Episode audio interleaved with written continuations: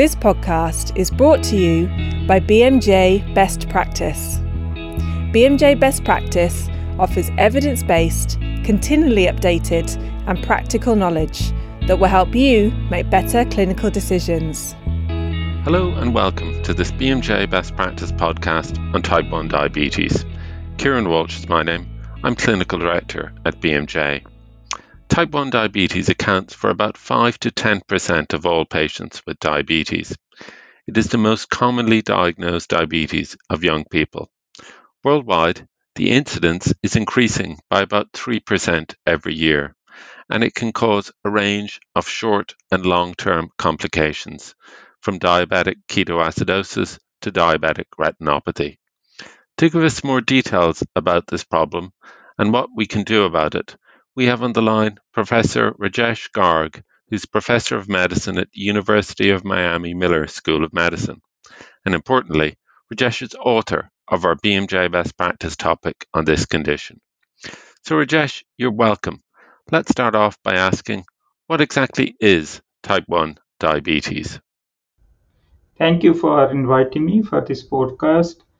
Uh, type 1 diabetes is high blood sugars that happen due to full destruction of the beta cells. That's the insulin producing cells in the pancreas. Most commonly, it is uh, due to autoimmune destruction, which means the body's own defense mechanisms. They attack the uh, insulin producing cells. But the underlying main thing is that there, there is uh, complete insulin deficiency and as a result, uh, the blood sugars go up above the limits that are set for the definition of diabetes, which is the fasting blood sugar more than 126, or random blood sugar more than 200 with symptoms, or hemoglobin A1C more than 6.5. Okay, thank you. And tell us, how do you make a definitive diagnosis of type 1 diabetes? Type 1 is uh, diabetes is a relatively serious diagnosis. So most of the patients with type 1 diabetes, almost 95%, they will present with symptoms and the symptoms include too much urination, too much thirst, weight loss, sometimes blurred vision. So they feel the symptoms, uh, but as many as one third of the patients who are newly diagnosed with type 1 diabetes, they present with the acute complication, which is diabetic ketoacidosis. It's a serious life threatening com- complication if not treated. And uh, so, still to this day, there are about one third patients who present with uh, diabetic ketoacidosis. Now, the important thing when we make a diagnosis of type 1 diabetes is to differentiate it from other types of diabetes. Because diabetic ketoacidosis can happen in other types like type 2 diabetes or pancreatic diabetes, which was actually more common during the COVID epidemic because people were delaying getting clinical care for their symptoms. So, when to make a definitive diagnosis of type 1 diabetes as against other types of diabetes. We do tests, which are the tests for the antibodies. There are three antibodies that are common, uh, commonly detected in patients with type 1 diabetes. These are GAD antibodies, IA2 or insulinoma like antigen type 2 antibodies, and then zinc transporter 8 antibodies. In addition to these antibodies, which will suggest uh, autoimmune disease or autoimmune onset of diabetes, we can also look at the insulin production from the pancreas, and that we do by measuring C peptide. So, C peptide is a protein, it's a part of the protein that makes insulin. So, the proinsulin, which is the peptide before insulin is released into the body, that splits into two particles. One is C peptide and the other is insulin. Because insulin half life is really short, so mostly insulin uh, measurements are not that accurate. And that's why we measure C peptide, which gives us the indication how much insulin body is producing. And so those levels are going to be low in type 1 diabetes, mostly undetectable. But when it's diagnosed initially, they they may not be zero, but they may be very low. Okay, thank you. And why do patients get blurred vision? So when the blood sugars are rapidly rising, there is a osmotic uh, differences in the eyes. Kind of the sugar goes into the eyes and they swell up, and those that osmotic effect in the lens and the other compartments of the eyes, they change the refraction, and so that's why people feel blurred vision. And this is also one of the reasons why we tell patients not to get new glasses when their sugars are high or they are fluctuating. What's the difference between type type 1 diabetes and maturity onset diabetes of the young or, or is there a difference? So maturity onset diabetes of the young is a kind of type 2 diabetes that happens to be in younger people. It's a it's also called monogenic diabetes, which means it is inherited uh, by mostly it's a dominant inheritance. So many patients who develop MODY, they have family members like their parents or grandparents who will have type 2 diabetes. It's important to differentiate because both type 1 diabetes and MODY or maturity onset diabetes of the young, they appear or they are diagnosed in younger people and mostly lean people. So many patients with MODY, they get diagnosed with type 1 diabetes because they are lean and they are younger. But the difference is they still produce insulin. Most of them don't have antibodies or the titers may be really low and uh, they respond to uh, oral agents so they can be treated without insulin Whereas for type 1 diabetes, insulin is the treatment. They, if they don't get insulin, they can get into acute complication, which is DKA, and die. But the maturity onset diabetes of the young patients, or which is type of kind of type 2 diabetes, they can survive without insulin. Actually, their treatment of choice, at least for many of many types of MODY, is sulfonylureas. Okay, Thank you. That's very helpful. And you mentioned a number of advances in diagnosis from C peptide to antibodies. Are, are, there any other advances in diagnosis, or are they the main ones? Unfortunately, not. Not in uh, type 1 diabetes. Type 1 diabetes is one of the more understood, but it's autoimmune process. So, uh, as I said before, still a large number of patients, as many as one third, they are diagnosed when they are in diabetic ketoacidosis. The advancement that we have seen in type 1 diabetes field is actually predicting who will get type 1 diabetes, which is very interesting. And this has developed over the last 20 years or so that we have seen that people who uh, are prone to type 1 diabetes, like the, someone has family members or um, history of uh, family history of type 1 diabetes, mostly siblings or parents. So, if we measure their antibodies, and there are two or more antibodies against type 1 diabetes that are positive, their likelihood of getting type 1 diabetes is much higher. So that means we can watch them more carefully, probably monitor them, warn them that if they get symptoms, feel symptoms, they should check right away that those antibodies are highly predictive to the extent of 85% of people who have those antibodies in some studies went on to develop type 1 diabetes. What are the common pitfalls in diagnosis, would you say? Right. So it's really uh, interesting that type 1 diabetes used to happen only in children or mostly in children and most children used to be lean. The peak uh, onset of type 1 diabetes somewhere in the teens like between 12 to 14 years of age. But with the common theme in the society is obesity. So a lot of kids are also becoming obese and developing type 2 diabetes. So that to differentiate between type 1 diabetes and type 2 diabetes in children, that is important. That's number one. So don't assume that an obese ch- child with uh, who is likely to be insulin resistance is going to be type 2 or on the other hand type 1 there are children who will be will have type 2 diabetes.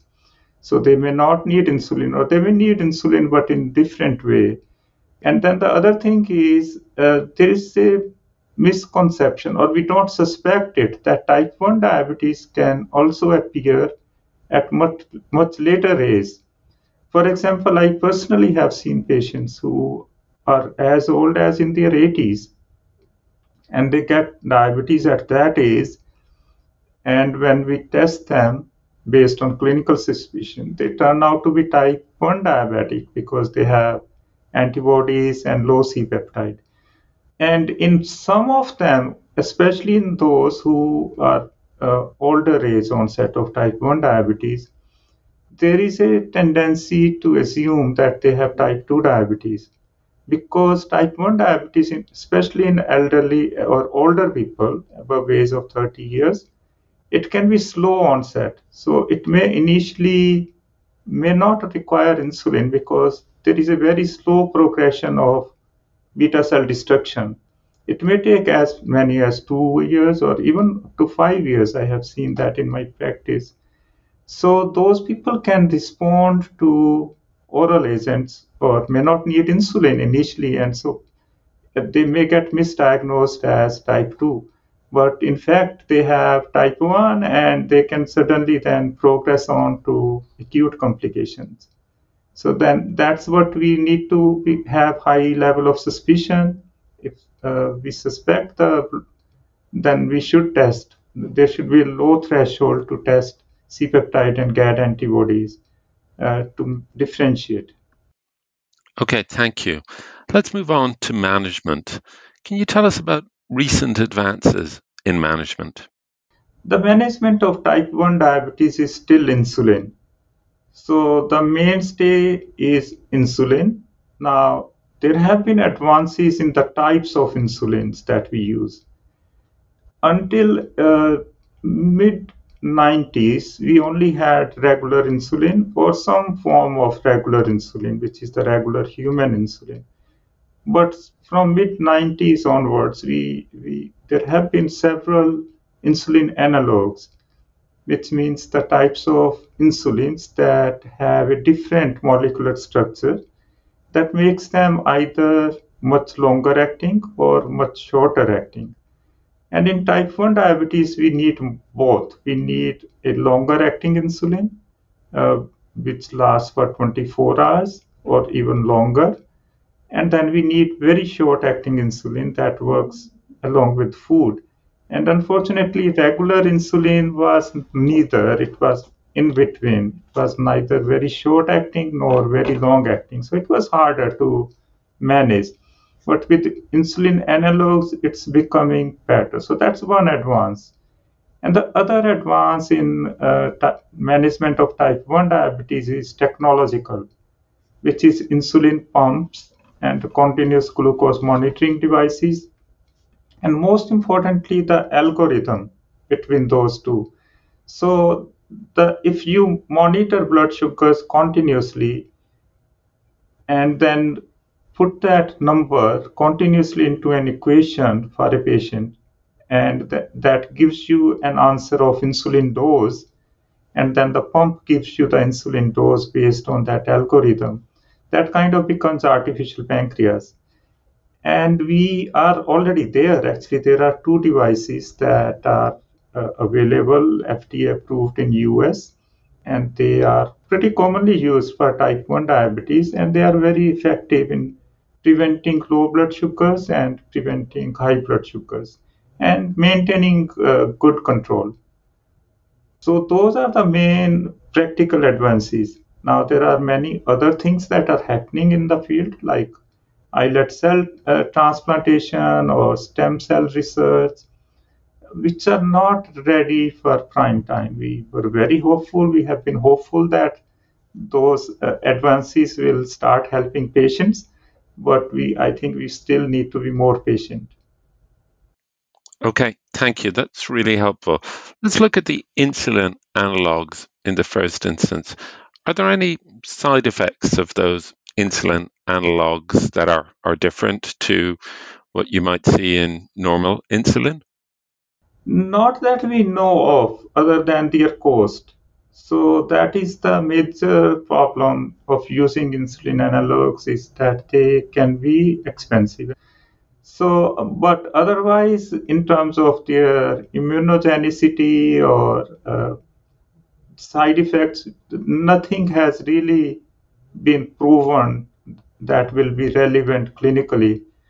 We use insulin analogs more and more. The regular insulin is used only when the patient cannot afford, and we don't know of any particular side effects of insulin analogs. Okay, thank you. And what about the um, the technological advances, the pumps and the monitoring and the the algorithm? Uh, uh, is, is that method of glucose control is that associated with any side effects? Not really. Actually, that's a pretty good advance if used correctly. Now, the problem with insulin pumps uh, is the education. If the patients are educated adequately to, to monitor, to use their pumps correctly, they are pretty good, safe, they improve their quality of life. But if they get disconnected, for example, by error or anything, then the chances of getting diabetic ketoacidosis are much higher with insulin pumps because there is no bolus of insulin, there is no insulin in the background, and the pump is giving very small amount of insulin continuously. So there is a more quick onset of DKA or acute complication of type 1 diabetes with pump if it stops giving insulin and the patient does not realize. The other side effect that potentially, what I think personally can be resolved if with good education is hypoglycemia. So I know uh, instances where people died because of insulin pumps because uh, just the insulin pumps, not the CGM, that problem, because the pump will keep giving insulin.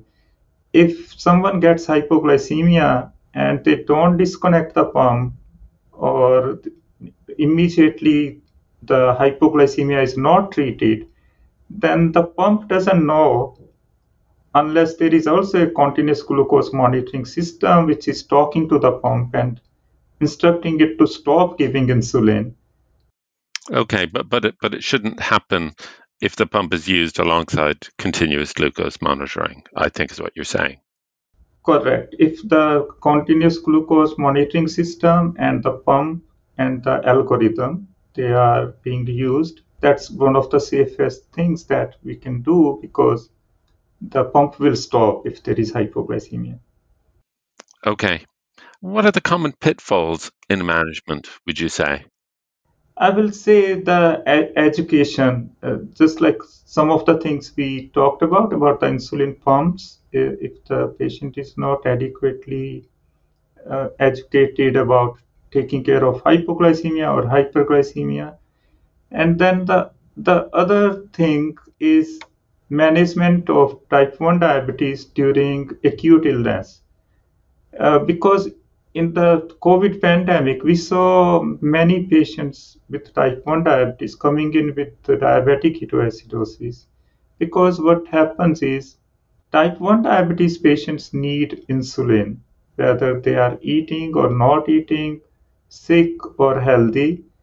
So many patients they stop insulin when they are not eating or they feel sick or for any intercurrent illness which is the wrong thing they have to have some insulin uh, which with good education most patients we tell them that uh, basal insulin you have to have some background insulin all the time whether you eat or don't eat so I, I think that is one of the things that we see quite often. Okay, thank you. Last question, which is a question about questions. Um, what what other common questions that we haven't covered do you commonly get asked about this illness? I think the the one of the things is the fear in patients with type 1 diabetes is the chronic complications, long term complications like foot amputations, going blind, and uh, kidney failure. Those complications can be prevented. We have enough data that, to a very large extent, uh, the chronic complications of diabetes can be prevented with good care of diabetes. And the other thing is, uh, you cannot lead a normal life. Most patients with type 1 diabetes, with proper care, especially these days with devices and uh, newer insulin, can do anything in life. Like we have tennis players or football players, or people can do everything. So if you have type 1 diabetes, people, there is nothing stopping them. And then the other thing that I have seen uh, is the opposite spectrum of this. Some patients they just become so obsessive with controlling their sugars that they start getting hypoglycemia. They get into accidents, they get seizures. I have had some patients who whose lives were totally turned upside down because they became so obsessive about controlling their sugars that they were getting hypoglycemia. So you have to strike a balance between low blood sugars and high blood sugars. The goal is preventing high sugars without getting hypoglycemia. So it's not helpful to hurt yourself now in the expectation that you are going to prevent long term complications. So I think those are the questions that I will uh, like people to know. Okay. Thank you very much, Rajesh, and thanks to you all for listening. We hope that this has been helpful, and we hope you'll be able to put what you've learned in action to better diagnose and manage affected patients. If you want to find out more, click the link in the podcast to sign into BMJ Best Practice and look at the content on this and other relevant diseases. Thank you once again.